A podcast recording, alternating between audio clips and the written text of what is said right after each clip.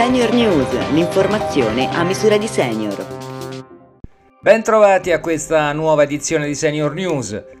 L'obbligo vaccinale per gli over 50 prevede una sanzione di 100 euro una tantum per tutti coloro che a partire dal 1 febbraio non saranno in regola. La sanzione sarà erogata dall'Agenzia delle Entrate attraverso l'incrocio dei dati della popolazione residente con quelli risultanti nelle anagrafi vaccinali regionali o provinciali. Per le persone che invece accedono senza Green Pass ai servizi e alle attività in cui è obbligatorio averlo, come uffici pubblici, poste, banche e attività commerciali, è prevista una sanzione da 4 400 a 1000 euro. La stessa disposizione si applica a chi è tenuto a controllare il possesso del Green Pass se omette il controllo.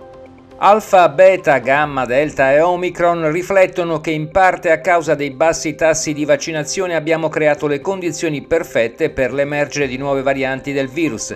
È quanto sostiene l'Organizzazione Mondiale della Sanità, secondo cui anche se omicron sembra essere meno grave rispetto alla delta, specialmente per i vaccinati, non significa che debba essere classificata come lieve. Proprio come le varianti precedenti, infatti, dice l'OMS, sta causando ricoveri e morti.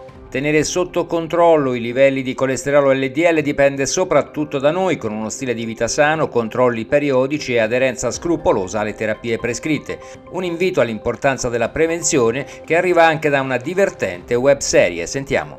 Amerigo, Teresa, Ubaldo, Felice ed Esterina abitano tutti nello stesso condominio, ma ad accomunarli non è solo il palazzo in cui vivono, ma anche i livelli alti di colesterolo sono alcuni dei personaggi della divertente webserie Vicini di colesterolo, disponibile su Amazon Prime Video e sul sito www.abccolesterolo.it, dedicata alla prevenzione dell'ipercolesterolemia.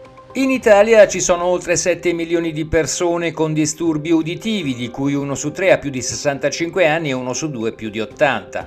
Il 98% dei portatori di protesi acustiche dichiara migliorata la propria qualità di vita, ma la normativa sui nuovi LEA sta compromettendo la qualità delle prestazioni sanitarie perché obbliga il fornitore a seguire il criterio della gara al ribasso per la fornitura di apparecchi acustici.